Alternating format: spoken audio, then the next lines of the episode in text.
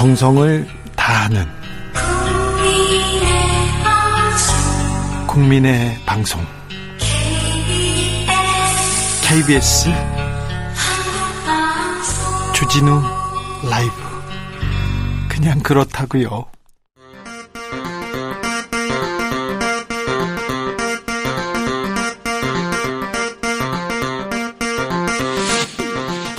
주진우 라이브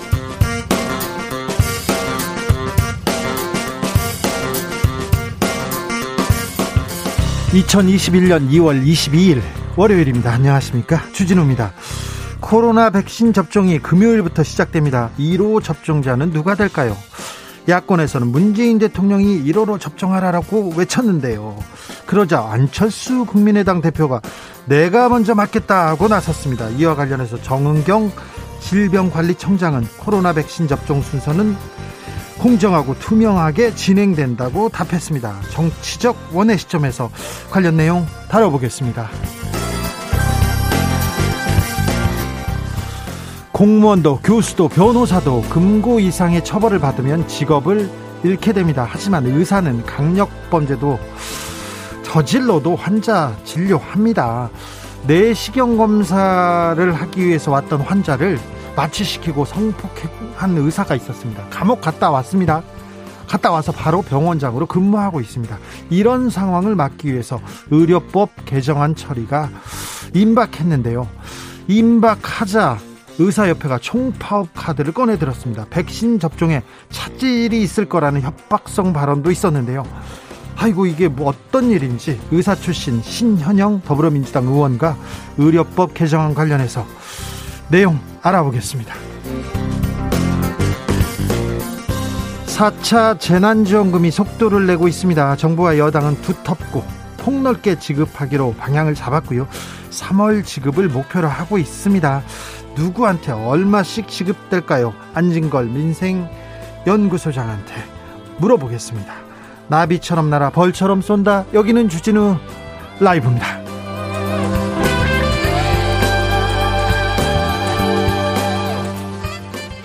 오늘도 자중자의 겸손하고 진정성 있게 여러분과 함께 하겠습니다. 백신 주간이 시작됐습니다. 금요일 9시부터 백신 접종 시작됩니다. 접종 당사자들은 언제 어디서 백신을 맞으면 되는지 문자로 안내 받을 수 있습니다. 순서에 따라 백신 맞으면 되니까 너무 걱정하지 마시고요.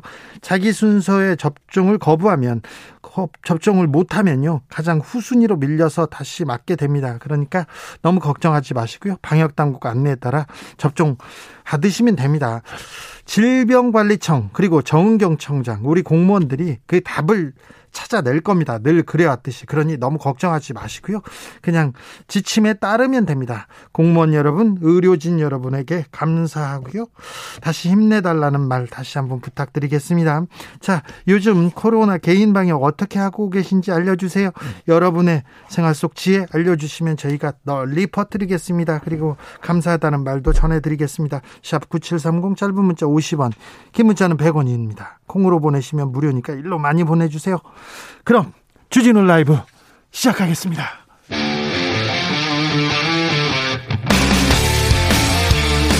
탐사보도 외길 인생 20년.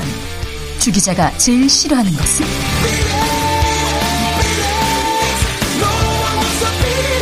이 세상에서 비리와 부리가 사라지는 그날까지. 오늘도 흔들림 없이 주진우 라이브와 함께.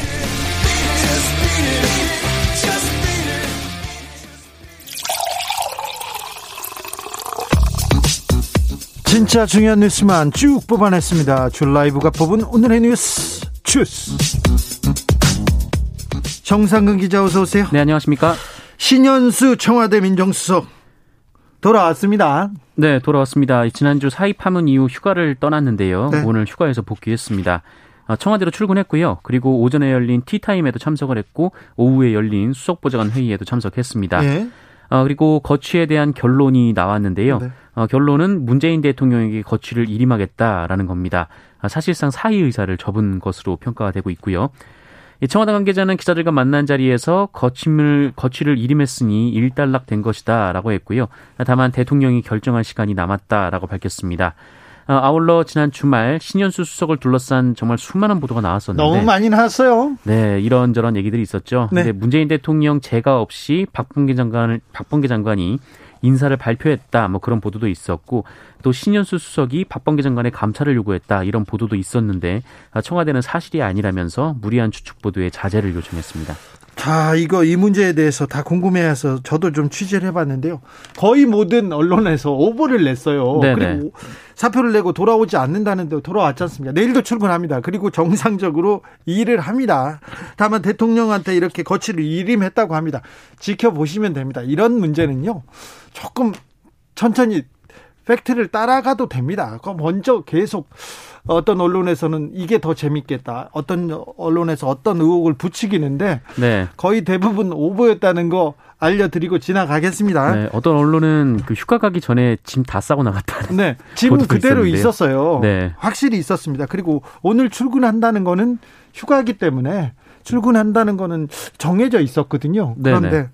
아무튼 어, 주말에 기사가 너무 많이 나왔어요. 많이 나왔습니다. 네. 지금 생각해보면 너무 웃겨요. 네. 네. 지켜보시죠. 어떻게 되는지 좀 지켜보셔도 됩니다. 천천히 보셔도 됩니다. 자, 아, 갈등을 부추기거나 싸움 재미거든요. 그래서 싸움을 붙이려는 언론도 있었지 않을까 그런 생각도 조금 해봤습니다. 자, 지켜보시면 됩니다. 자, 이번 주 백신의 주 가 시작됩니다. 백신 접종 드디어 시작됩니다. 네, 드디어 시작됩니다. 오는 금요일 그러니까 26일 오전 9시 아스트라제네카 백신이 처음으로 접종이 됩니다. 네. 이 백신을 먼저 맞게 되는 대상자는 전국의 요양병원 요양시설, 정신요양 재활시설의 만 65세 미만 입소자, 종사자 등이고요. 예. 앞서 조사한 결과 대상자 대부분이 백신 접종 의사를 밝혔습니다. 94% 가까이가 뭐 다 맞겠다 이렇게 손을 들었습니다. 네, SK 바이오사이언스가 국내에서 생산하는 제품이고요. 오는 예. 24일부터 28일까지 75만 병분을 순차적으로 경기도 이천 물류센터로 공급할 예정입니다. 아, 그리고 1차 접종에 필요한 물량은 목요일부터 전국의 보건소 그리고 요양병원으로 각각 운송이 됩니다. 예? 어, 그리고 주말에 반가운 소식이 또 하나 전해졌는데요. 이 백신 공동구매 국제 프로젝트인 어, COVAX Facility를 통해 이 화이자 백신 5만 8,500명분이 오는 금요일에 국내에 들어옵니다. 아, 그리고 이 화이자 백신은 코로나19 관련 의료진에게 토요일부터 접종됩니다. 이 정은경 질병관리청장은 전 국민의 70% 이상이 접종을 할 경우 감염 재생산 지수가 2를 넘어서더라도 면역 확보가 가능할 것으로 전망했는데요. 다만 접종률 그리고 백신 공급 상황 그리고 해외 유입 변이 바이러스를 세 가지 변수로 꼽았습니다. 아, 또 변수가 있어요. 언론. 네네. 우리 저기 접종 대상자들이 거의 대부분 어, 접종하겠다, 잘 맞겠다 이렇게 얘기를 했는데 네. 아, 요새는 또 어떤 언론에서는 안 맞는다고 한다더라, 나는 늦추겠다고 한다더라 그러면서 백신의 위험성, 안정성을 약간 좀 어, 폄훼하려는 그런 기사들이 나오고 있어가지고 좀 걱정이에요. 네, 뭐 백신이 그런데 없을 때는 백신이 모자르다 뭐 이렇게 보도가 언제 맞느냐 얘기하더니 네네. 이제 백신 맞으려고 하니까 그거 안전하냐 이렇게 얘기합니다. 정치권에서 또 이 이런 또 조금 분란을 부추기기도 하는데요. 대통령 언제 맞느냐 이렇게 이게 논란이 되고 있어요. 네, 이 정치권 일각에서 문재인 대통령이 백신을 맞으라 마라를 놓고 다투고 있는 중입니다. 시작은 유승민 전 국민의힘 의원이 열었는데요. 네. 백신 접종에 대한 불안감이 있으니까 대통령부터 먼저 백신을 맞아야 한다라는 겁니다. 아, 그러자 정청래 더불어민주당 의원이 국가 원수가 실험 대상이냐 이렇게 강변을 했는데 아, 그러자 이번에는 야권 정치인들이 그러면 국민들은 실험 대상이냐라고 지금 융단 폭격을 하고 있는 상황입니다. 그렇죠. 아, 그리고 오늘은 안철수 국민의당 대표가 국민들의 불안감 해소를 위해서 본인이 먼저 맞을 용의가 있다라고 밝히기도 했습니다. 청와대가 말을 안 할 수가 없습니다. 네, 청와대는 질병관리청의 방침을 따르는 것이 청와대의 방침이다라면서도 불신이 생긴다면 언제라도 문재인 대통령이 먼저 맞을 상황을 배제하지 않고 있다라고 밝혔습니다. 아무튼 질병관리청 정은경 청장의 방침에 따르는 것이 어, 우리 국민들의 지금 방침이에요. 청와대의 방침이기도 하고 네. 자, 따르면 될 것 같습니다. 자 순서를 잘 정해놨습니다. 코로나 상황은 어떤가요? 네 오늘 영시 기준 코로나19 신규 확진자가 332명입니다. 일주일 만에 300명대가 나왔고요. 어, 지역사회 발생 확진자는 313명입니다. 아, 물론 휴일 검사 건수 감소 영향이 있기 때문에 이번 주 중반부터 나오는 통계가 더 중요한 상황이고요. 어, 그런데 이 지난주 평균 확진자가 400명을 넘어서 500명에 거의 가까웠고, 어, 그리고 수도권 감염 재생산 지수가 1.1이 넘었습니다. 어, 1이 넘으면 전염병이 확산세라는 의미인데요. 정부는 설 연휴 그리고 거리두기 및 수도권의 다중이용시설 영업 제한 완화에 따른 영향이 본격적으로 나타날 수도 있다고 보고 이번 주 확진자 발생 추이에 따라 필요하다면 이 거리두기 단계 상향도 검토할 수 있다는 입장입니다. 백신은 오지만 코로나는 물러난 게 아닙니다. 아직은 아직은 계속해서 개인적으로 가, 그 감염 어 이거 조심해야 됩니다. 손 잘 씻고요. 거리두기 잘 해야 됩니다. 백신이 왔다고 해서 코로나가 물러나는 거 아닙니다. 그런데 주말에 의사협회장이 또 한마디 했어요. 백신 접종에 협조하지 않을 수 있다. 협박으로 들리는데 아유 무서워요 국민 입장에서는. 네, 그렇죠. 최대중 의사협회장이 자신의 SNS에 이 코로나 백신 접종에 참여하는 것을 중단하는 방안까지 검토하겠다라는 글을 썼습니다.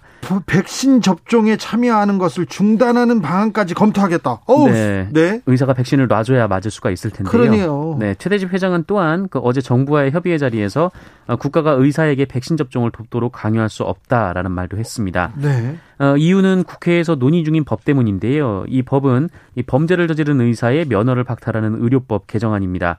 어, 국회에서는 금고 이상의 형을 선고받은 의사의 면허를 취소하고 형이 종료된 뒤에도 최대 5년간 면허를 주지 않는다는 법안을 어, 저번 주 상임위에서 통과를 시켰습니다. 예. 아, 그러자 최대집 회장은 이것이 과잉 입법이라면서 이번 주 법제사법위원회에서 해당 법이 통과되면 즉시 총파업을 하겠다 이렇게 주장을 했습니다. 총파업 얘기를 또 꺼내들었습니다. 네, 현행 면허관리제도에 허점이 있더라도 의사들이 자율적으로 징계를 하도록 해야 한다라는 게 주장인데요. 아, 이에 대해 정세균 국무총리는 이 교통사고만 내도 면허를 취소하는 것처럼 의사협회가 호도하고 있다라면서 의사들의 집단 행동이 현실화되면 단호하게 대응하겠다라고 밝혔습니다. 이 내용에 대해서는 의사 출신 더불어민주당 신현영 의원과 자세하게 이야기 나누겠습니다. 음, 산불이 많이 발생하는 계절입니다. 지난 주말에 잇따라 산불 소식을 계속됐어요. 네, 전국 곳곳에서 동시다발적으로 산불 소식이 들렸습니다. 어, 어제 오후 3시 20분쯤 경북 안동 망천리 야산에서 불이 나서 인근 산으로 확산됐습니다. 어, 네, 대피한 주민들이 한때 300가구 450여 명 됐다라고 하고요. 다른 곳에서도 산불 이어졌죠? 네, 어제 저녁 7시쯤 충남 논산에서 그리고 어제 오후 4시쯤 경북 예천에서 3시 반쯤엔 충북 영동에서 오후 2시에는 경남 하동 아, 그리고 지난 토요일 오후 4시에는 강원도 정선에서 불이 났습니다. 딱 지금부터 봄까지가 산불이 집중되는 어, 시기입니다. 그리고 감기도 감기도 가장 많이 걸리는 시기이기도 합니다. 자, 산불 조심. 산에 가서는 절대 담배 피우거나 불 피우면 안 됩니다. 네네. 조심하셔야 됩니다. 자, 국민의힘 부산시장 보궐선거. 음, 이현주 후보하고 박민식 후보가 단일화를 먼저 하기로 했습니다. 네, 이 경선 과정에서 단일화가 진행되는 건 보기 드문 일이긴 한데요. 네. 이두 후보는 국민의힘 후보가 필승을 거두기 위해선 본선에서 승리할 수 있고 또 도덕성과 경쟁력을 갖춰야 한다라고 밝혔습니다. 박형준 후보를 겨냥한 발언으로 보이는데요. 예. 어, 두 사람은 내일 시민들을 대상, 두 후보는 내일 시민들을 대상으로 여론조사를 실시해서 모레 단일 후보를 발표할 예정입니다. 모레 바로 발표해요? 네, 바로 발표한다. 빠르네요. 자, 법무부가 오늘 검찰 간부 인사를 단행했습니다. 중간 간부 인사입니다. 네, 법무부는 오늘 오전에 검찰 인사위원회를 열고 검찰 중간 간부인 차장, 부장 검사 인사를 발표했습니다. 네. 아, 관련해 가장 주목됐던 인사 내용은 역시 검찰이 꼽았던 이른바 주요 사, 사건의 수사팀 중간 간부들 인사 이동 여부였는데요. 아, 결론적으로 말씀드리면 대검이 유임을 바라던 검사들 다 유임이 됐습니다. 어, 월성원전 경제성 평가 조작 의혹 사건을 수사 중인 이 대전지검 이상현 형사 5부장 아, 그리고 김학의 전 법무부 차관의 출국 금지 의혹 사건을 수사 중인 수원지검 이정섭 형사 3부장 그리고 이성윤 서울중앙지검장과 갈등을 빚고 있는 변필건 형사 1부장 모두 유임됐습니다. 아, 그 외에 중앙지검 1차장에는 군 사망사고 진상규명위원회에서 파견 나갔다가 복귀한 나병훈 차장검사가 임명됐고요. 이문정 대검 감찰연구관은 서울중앙지검 겸임검사로 발령됐습니다. 저는 사회부 기자를 20년 넘게 해서 이 검찰 간부 인사들 인사에 대해서 주목하고는 있으나 네. 국민들까지 이런 내용을 알아야 되는지는 잘 모르겠어요. 검찰 뉴스의 과잉입니다. 검찰 인사까지 우리가 알아야 되는지 좀 답답한 측면이 있는데 검찰이 워낙 신뢰를 못 받기 때문에 어떤 사람이 어디 자리에 가느냐에 따라서 수사 결과가 어 좀 영향을 받는다 이렇게 국민들이 생각해서 이런 뉴스가 가치가 있어 보이는 거예요. 그러니까 검찰의 신뢰 이게 좀 먼저인 것 같아요. 사법부도 마찬가지고요. 네. 보수 단체가 3일절에 대규모 집회를 연다고요? 네, 지난해 이 광복절 집회, 그 서울 도심 대규모 집회를 열었던 그 단체들이 또 집회를 연다라고 했습니다. 아, 이번에 3.1절 광화문 광장에서 집회를 준비 중이라고 하는데요. 어, 이 김경재 전 자유 한국자유 총연맹 촌재는 구속됐잖아요, 이분. 네, 구속됐다가 이제 보석 석방됐는데요. 네. 어, 전 국민의 의사를 모아서 문재인은 안 된다는 것을 증언하려 한다라고 주장했고요. 어, 그리고 어, 사랑제일교회 목 정광훈 목사의 변호인 이분도 구속됐다가 나왔죠. 네, 네, 정광훈 목사의 변호인 강현재 변호사는 어, 시민단체 세네 곳이 광화문 광장 3.1절 집회를 준비하고 있다라고 밝혔습니다. 아이고. 코로나 시대에 또 대규모 집회란요. 참. 노동부가 산업안전보건청을 신설하기로 했습니다. 네, 이 노동자 사망 사고 등 이 중대 재해가 발생할 경우 경영 책임자도 처벌할 수 있도록 한 중대재해 처벌법이 내년부터 시행이 되는데요. 예. 네, 이를 앞두고 노동부가 산업안전보건청을 설치하기로 했습니다. 네. 아, 고용노동부가 오늘 국회에서 밝힌 내용인데요. 오늘 또 국회에선 산재 청문회가 열렸습니다. 예. 아, 이 자리에서 고용노동부는 이 현행 산업안전보건 담당 조직을 어, 산업안전보건본부로 먼저 확대를 하고요. 네. 아, 그리고 절차를 거쳐서 외청으로 독립 출범시키는 방안을 추진 중에 있습니다. 외청으로 독립 출범한다는 거는 산업부 산업안전에 대해서 노동부가 각별히 신경 쓰고 각별히 챙기겠다는 것으로 보입니다. 네. 오늘 국회에서 산재 청문회가 있었어요. 사상 첫 산재 청문회 아닌가 이런 생각을 해봅니다. 네. 사상 첫 산재 청문회가 맞았어요. 맞습니다. 이 처음 있는 일이었는데요. 네. 이 자리에 이 포스코, 뭐 GS 건설 그리고 쿠팡 등 이 택배 제조업 분야 등등 최근 2년간 산재가 자주 발생한 9개 기업 대표가 증인으로 출석했습니다. 예. 이 국정감사를 제외하고 대기업 대표가 국회 증인으로 나오는 경우도 흔치 않은 일이긴 합니다. 그렇죠. 어, 오늘 나온 9개 기업 대표는 고개를 숙이며 산재 사고의 재발 방지를 약속을 했는데 어, 특히 처음에는 그 요추부 염좌 때문에 그 허리 불출석하겠다, 네라고 네. 사유서를 냈던 이 최정우 포스코 대표 이사 겸 회장에게 어, 비판이 집중이 됐습니다. 어, 의원들은 허리가 아파도 힘든데 이렇게 롤러에 압착되면 얼마나 괴롭겠느냐. 또 얼마 전에 포스코에서 관련된 일이 있었기 때문에 사고가 있었죠. 네, 이렇게 질타를 했고요. 어, 이에 최정우 회장은 본인의 생각이 짧았다. 이 죄송하다. 안전한 현장을 만들겠다라며 고개를 숙였습니다. 네. 어, 그런데 논란도 있었습니다. 이 무소속 박덕흠 의원의 질의에 이 한영석 현대중공업 대표가 어, 산재의 원인을 마치 노동자들의 탓으로 돌리는 발언을 한 건데요.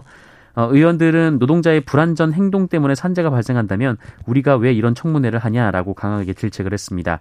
어, 이에 한영석 대표는 이 불안전한 작업이 안 일어날 수 있도록 작업 표준, 표준을 바꾸고 또 비정형화되어 있는 작업을 정형화할 수 있도록 최선을 다하겠다고 고개를 숙였습니다. 산업재해는 작업자의 불안전한 행동으로 잘 일어난다 이런 얘기를 한영석 대표가 했는데 좀 마음이 아팠어요. 오늘 국회에 나온 그 CEO들 그리고 회장들은 사과를 했습니다.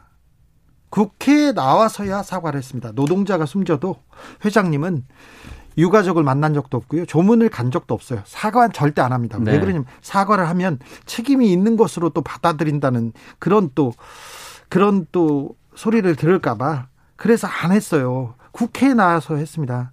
그래서 이 산재 사고는 철저히 죽은 사람의 잘못이 됐고요. 결국 또 다른 노동자가 또 죽어야 하는 그런 그 악순환의 고리가 계속됐는데 좀 안타까웠어요.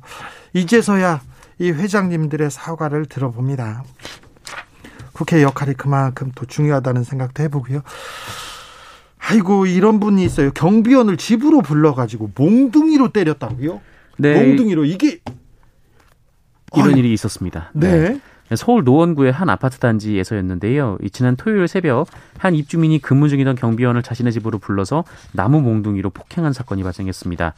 어, 피해 경비원이 도망치자 쫓아나왔고 엘리베이터까지 따라가서 계속 몽둥이를 휘둘렀는데 어, 이 경비원 노동자분은 그 전치 3주에 네, 상해를 입었다라고 합니다. 아이고 어떻게? 어, 문제는 이 입주민의 폭행이 이번이 처음이 아니었고 또 피해자도 더 있다라고 합니다. 그 2년 전에는 다른 경비원을 폭행해서 경찰이 출동했는데 그런데 어떻게 됐습니까? 네, 해당 경비원분이 용서를 해서 마무리가 됐었다라고 하고요. 아무런 처벌도 안 받고요? 네 네. 그리고 평소에도 반말은 일상이었고 이 경비 노동자분들에게 담배 심부름을 시키거나 어, 돈을 빌려달라 뭐 이런 요구까지 했다고 합니다. 이 어떻게 됐어요 가해자는? 네, 지금 그 불구속 입건된 상황인데요. 예. 경찰은 특수폭행 혐의로 입건하고 범행 동기 등 자세한 경위를 조사할 방침입니다. 네. 이 가해자가 지금 경비원한테 오히려 맞았다 쌍방폭행 주장하고 있다면서요? 네, 그렇게 주장을 하고 있습니다. 아이고, 참 이게 때가 어느 텐데. 며칠 전에는 경비원 분들이 식사를 하는데 밥상을 뒤집어 엎었다고 합니다. 이분요? 네. 엄중하게 처벌해야죠. 처벌되는지 우리가 또 지켜보겠습니다. 네네. 다음 다음번에 또 어, 상황에 따라서 저희가 이 자세한 경위 보도하겠습니다. 미얀마에서 아, 피해가 커집니다. 시위를 강경 진압하고 있어서 피해가 늘고 있습니다. 네, 현지 언론에 따르면 미얀마에서 쿠데타 이후 지금까지 군경의 무차별 총격에 4명이 목숨을 잃고 100여 명이 부상을 당했다고 합니다. 아, 전 세계를 향해 도움을 호소하고 있고요. 그리고 오늘도 최대 규모의 시위가 발생했습니다. 자, 이 미, 미얀마 시위와 관련해서는 잠시 후에 김은지 기자하고 짚어보겠습니다. 주스 정상근 기자 함께했습니다. 감사합니다. 고맙습니다. 속보입니다. 주말에 산불 소식이 많다고 전해드렸는데요. 오늘 경북 지역에 건조주의보 발효되었습니다. 화기를 취급할 때 각별히 주의하셔야 되고요. 산에서는 성냥, 담배, 인화성 물질을 아예 소지하지 마시기 바랍니다. 8113님께서 지난번에 주진우 라이브에서 불조심 삼행시 하고요. 담배불 및 불씨 조심하자고 했어요. 진짜 순간의 방심이 아름다운 강산을 순식간에 태워버리네요. 봄에는 건조하고 바람이 세니까 제발 모두 조심해 주세요 합니다.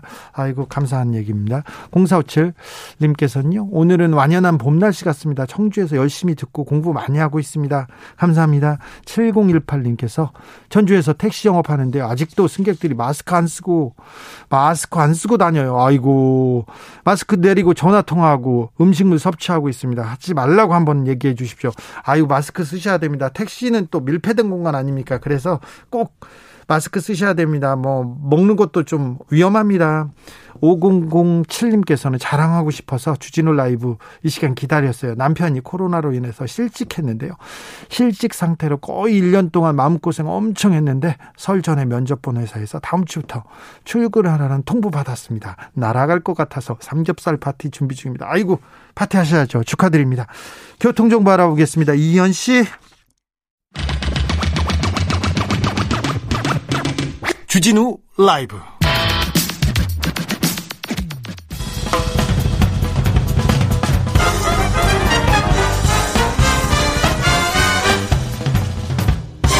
훅 인터뷰. 모두를 위한 모두를 향한 모두의 궁금증 훅 인터뷰. 이번 주 금요일 코로나 백신 접종 시작됩니다. 그런데 의사협회에서 백신 접종 이렇게 안 도와줄 수 있다 이렇게 협박성 얘기를 해가지고 걱정이 됩니다. 뭐 때문에 그런가 살펴봤더니 의료법 개정안 때문이래요. 의협에서 정부 입장에 팽팽히 대립하고 있는데요. 어떤 내용을 담고 있는지 의료 법 개정안에 대해서 좀 물어보겠습니다. 신현영 더불어민주당 의원 오셨습니다. 안녕하세요. 안녕하세요. 신현영입니다. 네, 음, 의료법 개정안이 조금 아, 뜨거운 이슈라고 하는데 어떤 음. 내용을 담고 있습니까? 예, 지난주에 저희 보건복지 상임위에서 통과가 됐는데요. 네. 의료법이 개정이 됐습니다. 기존에 의사 면허 관리를 하는 데 있어서 형법상의 이런 직무 관련 즉 의료 행위를 하다가 범죄가 일어났을 때 면허 취소를 하는 기준이 네. 이제는 모든 범죄에서 네. 어, 금고 이상의 형을 받는 경우에 의사 면허가 취소될 수 있도록 규정이 강화된 것이죠. 그렇죠. 예. 이 부분에 대해서는 국민의힘에서도 동의한 부분이죠. 실제로 이 법안 발의는 민주당 의원들께서 하셨지만 네. 이 국회 시스템이라는 게 법안 소위에 들어 가기 위해서는 네. 여야 간사가 합의를 해야 되고요. 예. 또 법안 소위에서 한 명이라도 반대를 하면 진행이 안 됩니다. 아, 그래요? 그만큼 여당 야당이 합의가 되어서 어, 통과가 됐고 보건복지위원회에서도 전체 통과가 된 상황인 것이죠. 세심하게 좀 협의를 한 것이 보이더라고요. 예, 상당히 고민을 많이 했고요. 실제로는 뭐 이번이 첫 번째 논의는 아니었습니다. 네. 작년 6월에 발의된 이후에 작년 말에도 법안 소위에서 논의가 됐었고 네. 또 이번에 조금 더 심도 있게 논의가 되면서 여야의 그런 여러 가지 의견 교환이 있었던 것이죠. 자, 의사가 실형을 한번 받으면 음.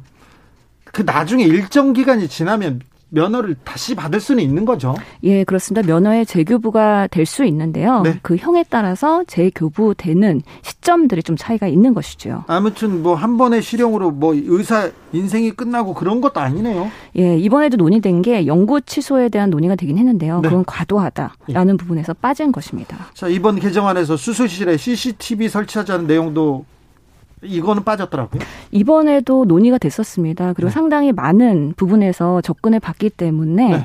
사실 디테일한 조금의 이견들이 있어서 이번에 통과가 되진 않았지만 상당히 많은 접근이 있었다. 그래서 추후에는 그래도 합의될 수 있는 여지를 이번에 확인을 했습니다. 그러니까 여야가 조금이라도 좀 합의가 안 되거나 좀 논의 논쟁의 대상이 되는 거는 빠졌네요. 그렇습니다. 이게 법안이라는 게 워낙에 심도 있게 심의를 해야 되고 네. 이견이 있는 경우에 그것이 해결되지 않으면 네. 예, 무리하게 진행하기는 어려운 구조이기 때문에 네. 실제로는 예, 어, 논의는 되고 있지만 추후에 또 법안 소위가 열리면 또 이런 것들이 진행이 조금 더 진전이 있지 않을까 싶습니다. 자, 의료법 개정안 그러니까 지금은 보건복지위원회에서 지금 법사위로 갔어요. 예. 그러면 곧 통과합니까?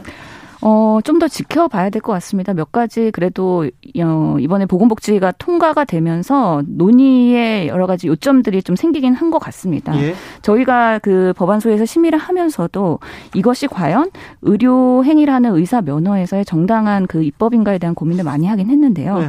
실제로 의사가 변호사와 그동안 면허 관리가 차이가 있었던 이유는요. 네. 어, 법률 대리인인 변호사, 법리사 그리고 그 뭐 변리사 이런 분들은 법적 대리인이기 때문에 법적으로 뭔가 문제가 있을 때는 당연히 취소가 강화돼야 될 부분이 있지만 의사는 의료 행위에 대한 그 면허이기 때문에 이런 것들에 대해서는 조금 그 면허의 성격이 다르다라는 부분에 있어서 조금 고민이 있었던 부분이 있고요. 이 모든 그 범죄에 대해서 금고 이상 형을 받았을 때 혹시나 뭔가 선의의 피해가 있을 수 있을까에 대한 고민도 했었는데요. 네. 이런 사례들이 혹시나 발생할지 않을지에 대해서는 조금 더 좀 고민하는 시간이 어 저희 의원실에서도 조금 그 살펴볼 네. 필요는 있다. 이걸 바탕으로 해서 법사위에서 결정을 하지 않을까 싶습니다. 굉장히 꼼꼼하고 세심하게 챙기고 고민한 흔적이 보이는데 그런데 의사협회에서는 총파업하겠다는 얘기를 그 그냥 하고 있어요. 어떻게 보세요? 저는 실제로 제가 의사협회 대변인을 했었지만 네. 그 당시에도 신해철 사망 사건이 기억이 납니다. 예. 그 당시에 신해철 주치였던 의사가 어 신해철 사망 사건 이후에도 다시 병원을 개설하고 형사처벌 받은 이후에 다시 병원을 열었죠. 예, 곧바로 또 그 외국인 환자가 사망한 사건이 있었고 또 그 동안에 성범죄 의사들이 다시 병원을 바꿔가면서 진료하는 여러 가지 사건들 이런 것들이 적절하게 면허가 제재가 되지 않았기 때문에 저도 2007년에 경남 예. 통영에 있던 의사 취재했었는데요. 내시경 검사하러 온그 피, 그 환자를 환자를 성폭행을 했어요. 한 건이 아니라 여러 건을. 근데 그분이 감옥에 갔습니다.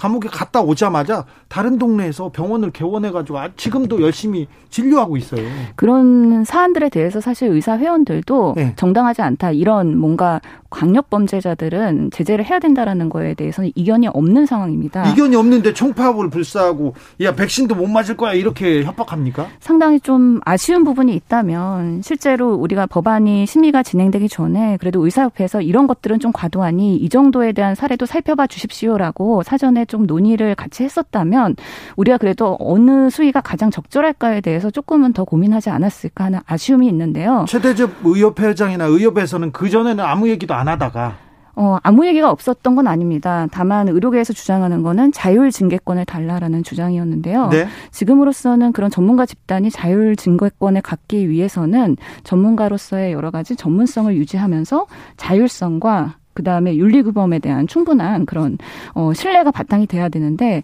그런 것들이 전제되지 않은 상태에서 자율 독립 면허 기구를 실제로 곧바로 시행하기는 어려운 상황인 것이죠. 의원님 의사 선생님한테 물어보겠습니다. 신현영 의사 선생님.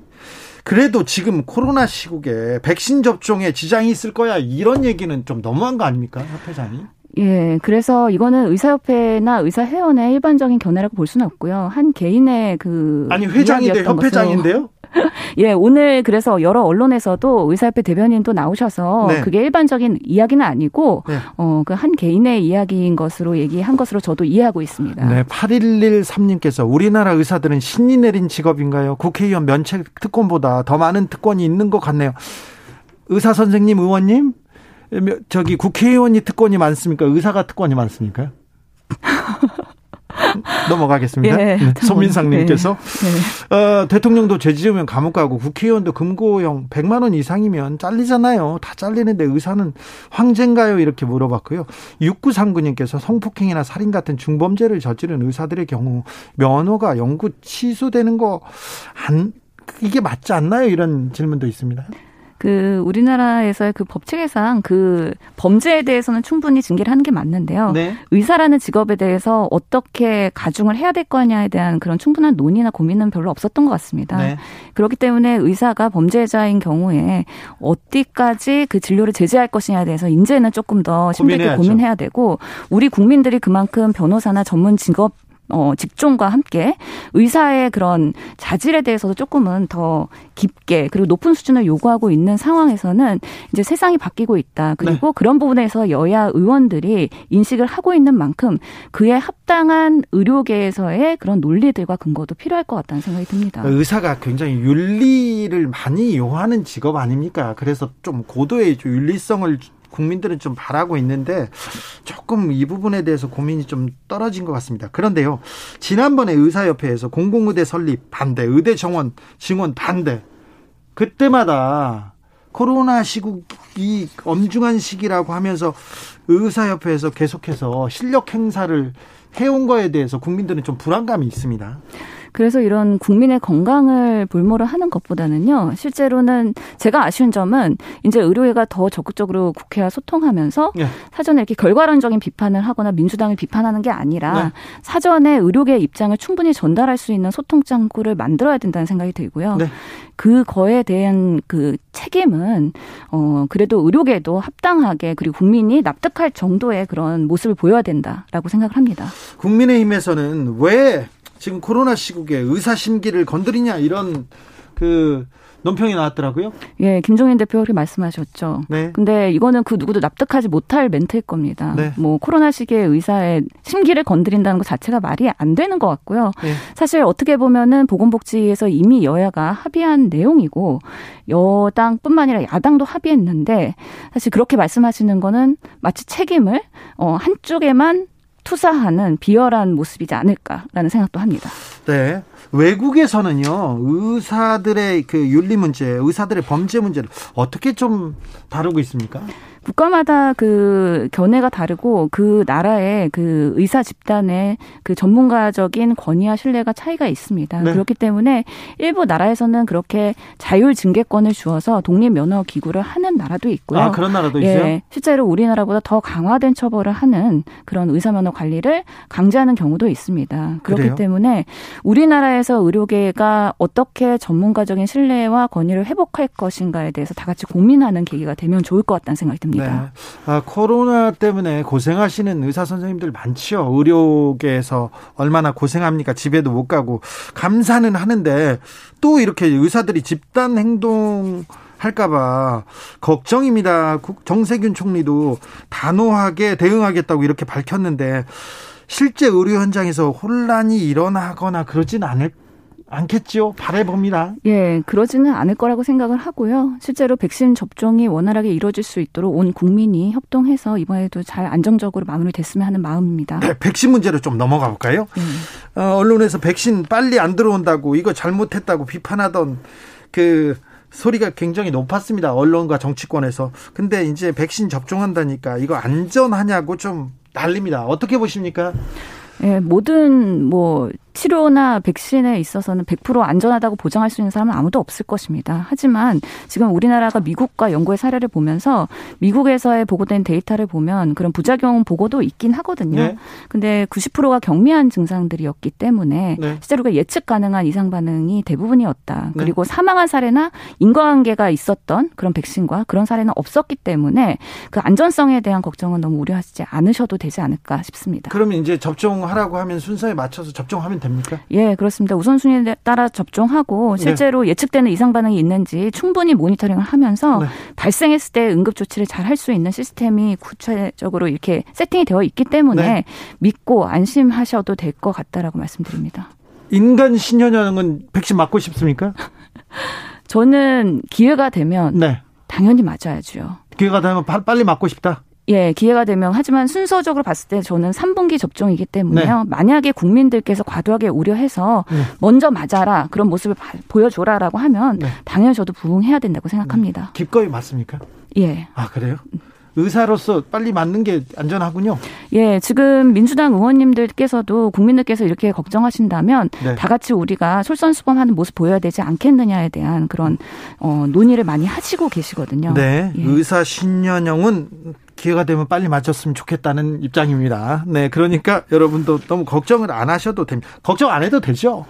어, 예. 네. 우리나라의 의료 시스템이 워낙에 잘 갖추어져 있고요. 네. 기존의 사례들을, 해외 사례들을 보면서 우리가 다 준비하고 있기 때문에 너무 걱정 마시고 네. 믿고 신뢰하셔도 좋겠다라고 말씀드리겠습니다. 네. 이런 언론들, 백신의 그 우려, 백신의 안전성을 우려하는 언론들 보면 어떤 생각 드세요? 아, 저도 가짜 뉴스 때문에 상당히 여러 번 곤혹을 치른 사례가 있거든요. 네. 예, 그만큼 이 언론이 이 보건의료 정책이나 아니면 코로나를 바라보는 네. 여러 가지 그런 속성들이 과연 국민들한테 정확한 정보를 전달하는 역할을 하는 것이냐, 네. 아니면 오히려 공포를 조장해서 혼란을 유발시키는 거냐에 대해서 언론의 역할에 대해서 다시 한번 우리가 고민해 볼 필요가 있다라고 생각됩니다. 의사하다가 정치인 와 보니까 참 언론 문제구나 이런 생각 가끔 하죠. 그런데 네. 언론이 문제인 것 같아요. 정치권이 문제인 것 같아요. 둘 다 열심히 해야 된다고 봅니다. 둘 다? 예. 누가 더? 누가 더 열심히 해야 됩니까? 제가 열심히 합니까? 신현영이 더 열심히 해야 됩니까? 제가 열심히 정확한 정보를 전달해 드릴 테니 네. 정확하게 어, 국민들한테 말씀 주시면 좋겠습니다. 알겠습니다. 지금까지 신현영 더불어민주당 의원이었습니다. 감사합니다. 감사합니다. 나비처럼 날아 벌처럼 쏜다. 주진우 라이브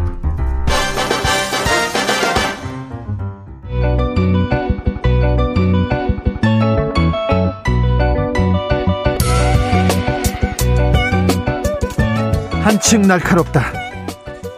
한결 정확하다. 한편 세심하다. 밖에서 보는 내밀한 정치의 분석, 정치적 원의 시점.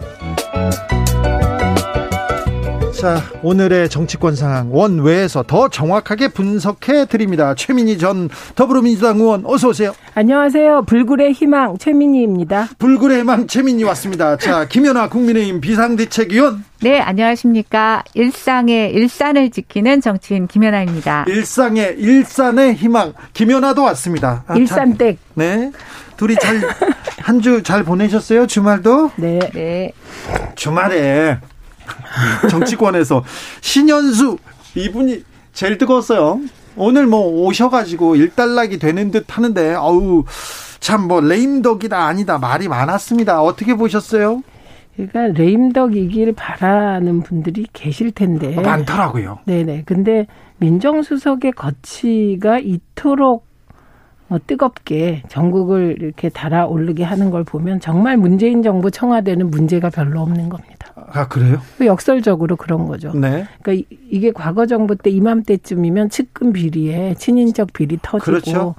그 친인척이 없으니까 최순 최서원 비리 이런 게 터지지 않습니까? 그러니까 오히려 상대적으로 건강하다는 뜻이고요. 그리고 또 하나 저는 긍정적으로 보는 건 사실 민정수석이 사퇴하고 말고는 그냥 야당과 언론이 좀 공격하다 말 일인데 이 언론의 현미경 검증이 지나치다 싶지만 앞으로 문재인 정부 청와대의 건강성을 위해서는 뭐 이런 현미경 검증도 괜찮다 이런 생각이 듭니다. 그리고 다른 한편으로는 정말 문재인 대통령은 이 인사나 이런 사람 쓰는 데 있어서 정말 인내심이 굉장히 강한 분이구나. 이걸 다시 한번 느꼈습니다. 신현수 논란 문재인 청와대가 오히려 건강하다는 방증이다 이렇게 얘기하셨습니다. 자 일산의 희망은 어떻게 보십니까? 확실히 그 최민희 의원님이 낙관적이세요. 네, 네 굉장히 낭만, 긍정적이시고 낭만적이시고요. 낭만하고 낙관하고는 좀 한 차이가 있는데. 아 그래요? 그건 아닙니까? 네. 네. 음, 일단 신현수 민정수석은 지금 이제 지난해 추용 갈등. 예. 예, 그러니까 이제 검찰하고 법무부하고의 많은 갈등이 좀 대통령의 지지율까지 하락시키면서 국민들에게 굉장히 많은 피로감을 줬죠. 예, 그런 가운데서 문재인 정부에서 처음으로 검사 출신의 민정수석이었다. 예. 그래서 이제 대통령도 사실은 조금 이런 좀 갈등의 분위기를 어느 정도 좀 소통을 통해서 봉합해 주기를 바라는 마음. 또 저는 신현수 수석도 처음에 그런 의지가 있었던 걸로 생각이 돼요. 네.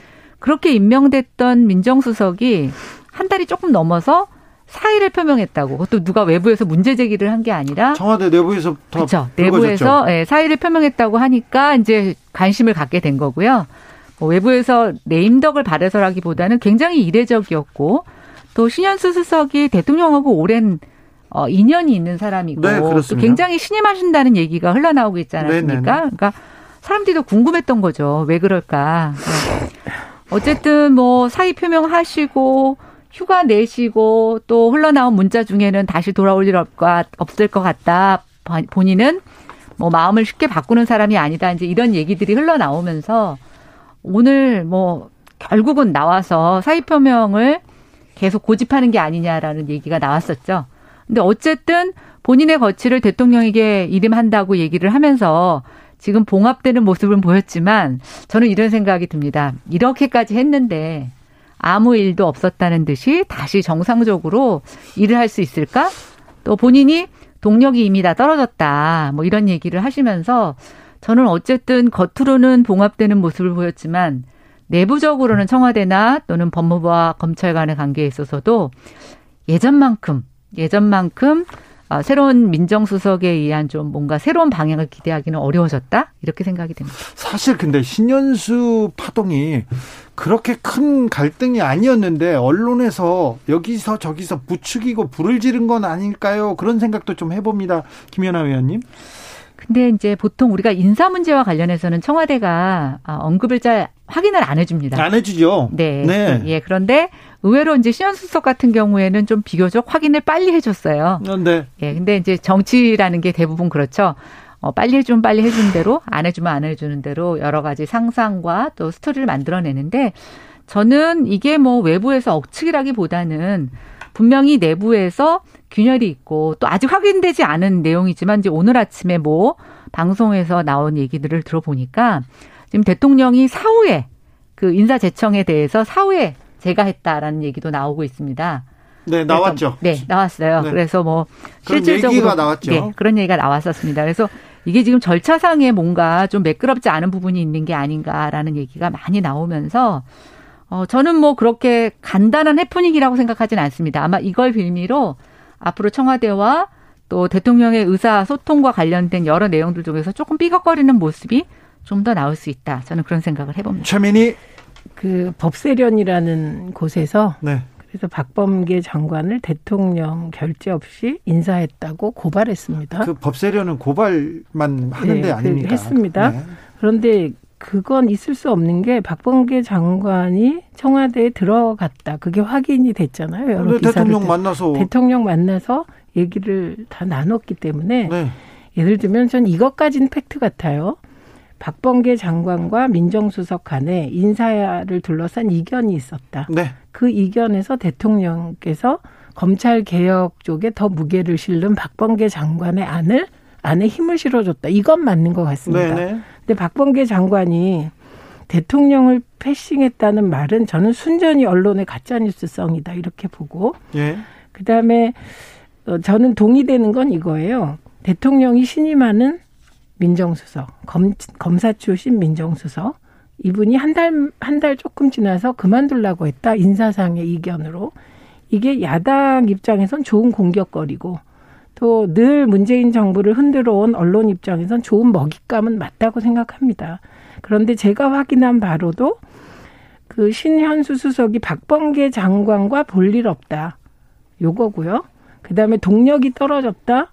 이런 얘기를 했다는 것까지는 뭐 그럴 수 있을 것 같아요. 그런데 이게 확대된 보도들은 저는 그것도 다 가짜 뉴스성이라고 생각을 하고 그다음에 제가 계속 말씀드리는 건 뭐냐면 보수 정부에서는 검찰 인사와 관련한 이견이 노출된 적이 제 기억에 한 번도 없습니다. 거의 없죠. 거의. 예, 그런데 민주 정부에서는 이런 이견이 드러난단 말이죠. 근데 저는 언젠가 모느 날 보수 정부가 들어서더라도 보수 정부에서도 이런 검사 인사 과정이 좀 낱낱이 공개되고 법무부 장관과 검사 출신 민정수석 간의 이견이 좀 노출되고 이것이 오히려 투명한 절차라고 생각하고 문재인 정부가 이 과정에서 갈등으로 인해서 비판받잖아요. 시끄러운 게 싫잖아요, 국민들은. 네. 이거는 검찰 개혁을 추진하는 민주정부의 숙명이라고 생각합니다. 네. 콩가루 인사가 아니라 민주 인사다. 이렇게 얘기하십니다. 최민희 의원께서는 또 하실 말이 있으세요?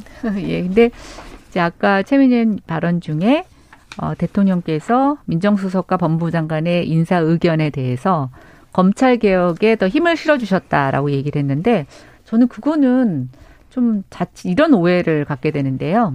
그럼 민정수석은 검찰 개혁에 반하는 인사 개혁안을 인사안을 얘기를 했다는 걸까? 음. 어, 저는 같은 내부에서 그런 지금 그러니까 그래서 외부에서 지금 어떻게 추측을 하냐면 이제 그런 발언 때문에 어, 안에서 균열이 있는 게 아닌가. 네. 또는 검찰 개혁에 대해서 서로 속도 조절에 대해서 이견이 있는 게 아닌가라고 얘기를 하고 있는 거고요. 네, 네. 저는 오히려 아까 말씀하신 것처럼 이견 있을 수 있죠. 그리고 그런 절차적 정당성이나 민주적 절차를 통해서 우리가 수정이 되고 보완됐으면 좋겠다는 생각을 합니다. 그리고 예. 아까 말씀하신 것처럼 어, 예전에 뭐 보수 정권에서는 어, 이런 인사 문제 이런 것들이 갈등이 없었다. 그러나 이제 갈등이 있다라고 얘기하셨잖아요. 네. 갈등만 있는 게 아니라 전 투명하게 공개했으면 좋겠어요. 그래서 이번 건에 대해서 어떤 의견이 있었고 그래서 대통령이 어떻게 어떤 이유 때문에 박범계 장관의 힘을 실어줬는지 그게 말씀하신 대로 검찰 개혁에 손을 들어주신 거라고 하면 저는 민정수석은 검찰 개혁에 동력이 없다라고 하는 본인이 정말 고백 같은 말인 것 같아요. 음, 그런 민정수석이 음. 지금 같이 갈 수 있을까? 오히려 저는 아주 객관적인 입장에서 야당 국회의원이 아니라 국민의 입장에서는 그렇게 들립니다. 예를 들면 이게 세 가지의 이견이 있었다는 겁니다. 이건 다 보도가 됐어요. 첫째 이성윤 지검장의 거취. 두 번째는 어, 채널 A와 검언 유착 의혹을 받는 휴대폰 비번을 안 풀고 있는 한동훈 검사의 거취. 세 번째는 윤석열 총장 징계에 관여했던 검사들에 대한 좌천 문제. 요 세 가지의 이견이 있었다는 겁니다. 근데 저는 근데 그 이견이 있었다는 보도는 봤는데요. 네. 그건 팩트인가요? 저는 이건 어느 정도 팩트였을 거라고 봅니다. 예를 네. 들면 여기서 타협 지점이 나올 수 있었을까?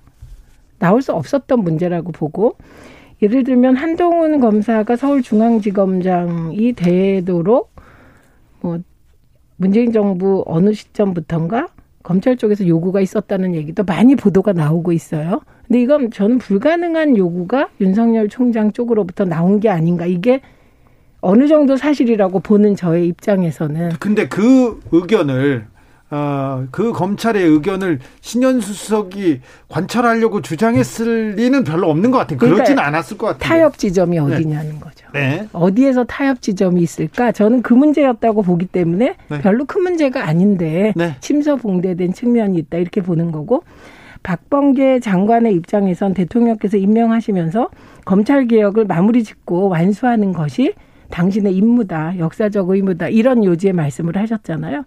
그러니까 박범계 장관은 타협보다는 어느 정도 검찰 개혁을 마무리하는 인사를 계속 하고 싶어 할 겁니다. 그리고 저는 상대적으로 신현수 수석은 검사 출신이기도 하기 때문에 윤석열 총장과의 관계를 더 중시할 수 있다고 생각해요. 그런데 지금 대통령께서 다 하고 싶잖아요. 원래는 검사들과 검찰과 관계도 좋았으면 좋겠고 예, 검찰 개혁도 개혁도 진행... 해야죠. 예, 그런데 어느 시점에서 법무부 장관과 음, 수석이 인사를 가지고 충돌할 때 결국은 인사추천권이 법적으로 보장되어 있는 법무부 장관 쪽에 입장에 힘을 실어 주었다고 하더라도 전 하나도 문제가 없다.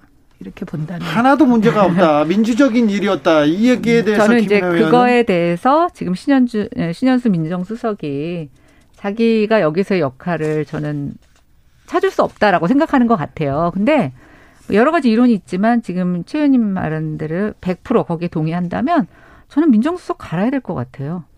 아, 이런 민정수석이 지금 문재인 정부가 추구하는 음. 검찰 개혁에 저는 계속 걸림돌이 될 것 같은데요. 그리고 계속 한번 이렇게 사의를 표명했는데 다음 인사나 다음 문제에 있어서 저는 대통령께서 이제는 뭐 신현수 민정수석의 얘기를 다시 들어주신다? 그거는 지금 얘기대로 하면은 검찰 개혁에 후퇴하는 모습으로 읽힐 것 같고요. 음. 또 그렇다라고 하면 정말 허수아비 민정수석이 될 거라는 그런데 저는 이지죠. 오늘 이제 부장급 인사가 네. 있었습니다. 네. 이거와 신현주 수석의 거취를 둘러싼 많은 보도가 있었어요. 예? 그래서 청와대를 겨냥한 검찰의 수사팀을 교체할 거라는 예측을 막 했어요. 근데 저는 그런 인사는 절대로 안 한다고 지난 토요일에 주장했습니다. 그렇죠. 실제로 유임시켰어요. 네. 다. 네. 그러니까 그 타협의 지점이 어디까지인가. 그리고 신현수 수석이 좀 부드럽게 검찰 개혁을 해보자고 했을 때 그건 어디까지 가능할까가 저는 관전 포인트입니다. 자, 우리가 신현수 청와대 민정수석에서 의료계로 좀 넘어가야 됩니다. 음. 그리고요, 나온 신현수 수석과 관련된 나온 기사들 중에 많은 부분이 사실과 좀 다른 것 같아요. 그래서 음. 팩트 체크를 잘했나 이것도 좀 걱정이었어요. 저는 일부 여기에서 마무리하고요. 잠시 후 6시에 두 분과 함께 돌아오겠습니다.